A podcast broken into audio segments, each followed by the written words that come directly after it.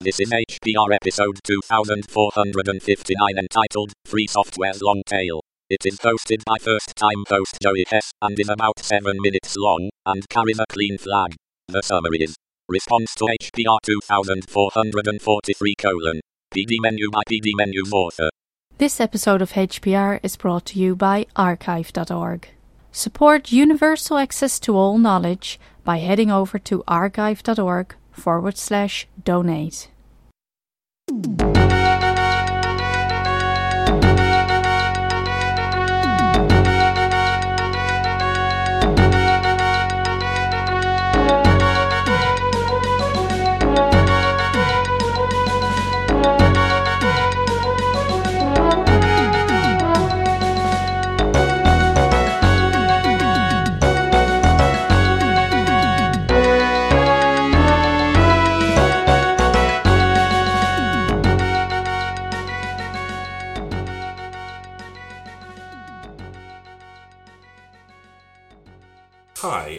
Hess, and this is a response to HPR 2443 by Dave Morris, where he talks about PD Menu. Um, I wrote PD Menu back in 1996, and then I think I rewrote it in C in 97, and I just was uh, looking for a podcast just now and came across it on my feed. And was, that was a nice surprise. Um, don't often hear from a lot of PD Menu users, but over the past couple of decades, every now and then somebody will say, Hey, I use PD menu. And I'll be like, Wow, I wrote that thing all that time ago. It was kind of my first C program. And here's somebody all these years later still finding a use for it. Isn't that great? It's kind of the long tail applied to free software. It seems uh, to me to be one of the best benefits of free software that you can be, you know, in your own little world doing your thing and then it'll touch somebody all these years later in some way and help them out. So I wanted to say thanks for the podcast and just ramble just a, for a minute or two about um, what it was like back then when I wrote it. Um, I think I was using um, I was using Linux, of course, back then in '96, and I had a couple of Wyse dumb terminals that connected over a serial port, and um, so I would you know run things on there just to have an extra screen or two. Um, and I think I wrote PDMenu to have an easy way to let me and a few of my family members uh, log into those Wyse terminals and not have to type a lot of stuff with the command line and just pick something off the menu. Which kind of might explain. um, Dave was like, wow, there's some old programs on here. There's Pine, and it has uh, Telnet and Finger, and all these, you know, it has a Usenet reader um, just as in the sample menu as programs to run. And it is kind of a snapshot of what I was using back then, which I think is kind of neat. Um, of course, I could update it to have something more modern, but you know, what's the point? It, this is a old piece of software, and uh, it's not trying to hide that, but it's still a useful piece of software, I guess.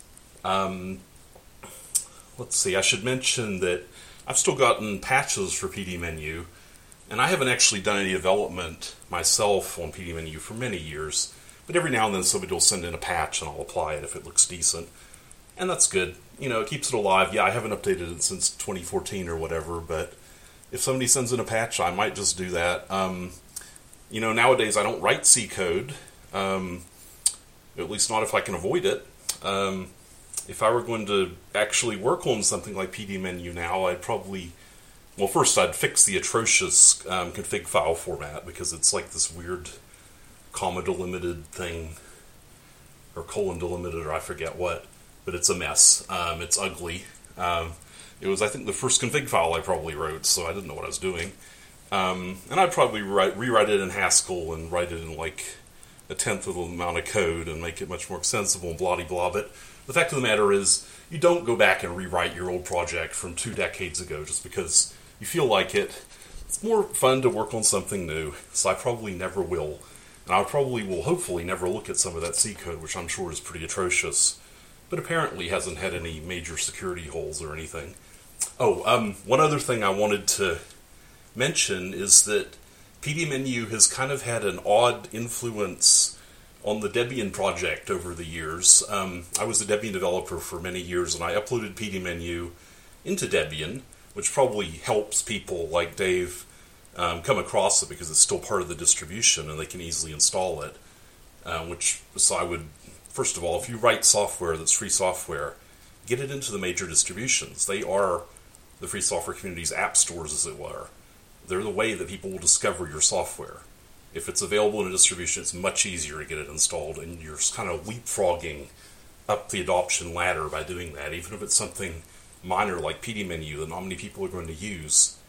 By getting it into a distribution, you've made it much more useful in a way.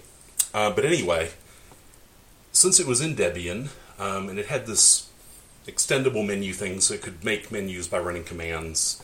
Um, Debian had this menu uh, file that was shipped with, with the packages that let um, let the package say, okay, this contains this program with, you know, we'll give it this name, blah, blah. Simple stuff. Back then, there wasn't really a standard for it, so Debian came up with their own. And one day I made PD, PDMenu support it, so when you run PDMenu on a Debian system, by default, you get all the things that have menu items that are installed, which is kind of handy. The weird thing about that is that as Debian kept using the menu system and desktop files got developed by GNOME and by the Free Desktop Project, um, PDMenu became one of the use cases for the Debian menu system. Like, if we get rid of the Debian menu system, we won't be able to have PDMenu show menus. But nobody, of course, uses PDMenu, and yet people in Debian projects somehow know it exists and care about it. Which, first of all, good on y'all. But secondly, eh, if I've kind of kept, if PDMenu has um, kept Debian from moving over to desktop files in some way or retarded that progress, maybe that's a downside to it existing, right? But anyhow, who knows? It's impossible to tell with these things. Um, we know we go off, we write our little things, we release them to the world, and they get used and they influence the world in ways that we will never guess. And the important thing, I think, is to be mindful about what you're doing, but you know, try to produce something that's going to be useful to other people. I could have written a quick shell script that used dialogue, or a quick Perl script that used dialogue, and I think that's actually where the P and the D in PDMenu come from. It was a Perl script that used dialogue at first, then it became a C program using S-Lang.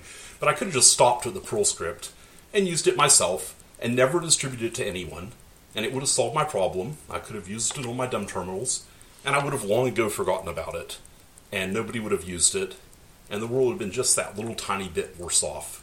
Not much, but enough that it's worth doing it, and it's totally worth it when one day you sit down to look for a podcast and you see somebody using something that you've pretty much forgotten you wrote. So, thanks, Dave. Thanks, Hacker Public Radio. Thanks for the free software community for making it possible for people to, to do this thing. You know, I called it PD Menu, and it's almost like public domain menu, but it is GPL licensed. Um, the GNU public license, uh, you know, kind of pointed me in the right direction there. And so I'm very pleased that uh, it's still being used all these years later. That's all. Bye.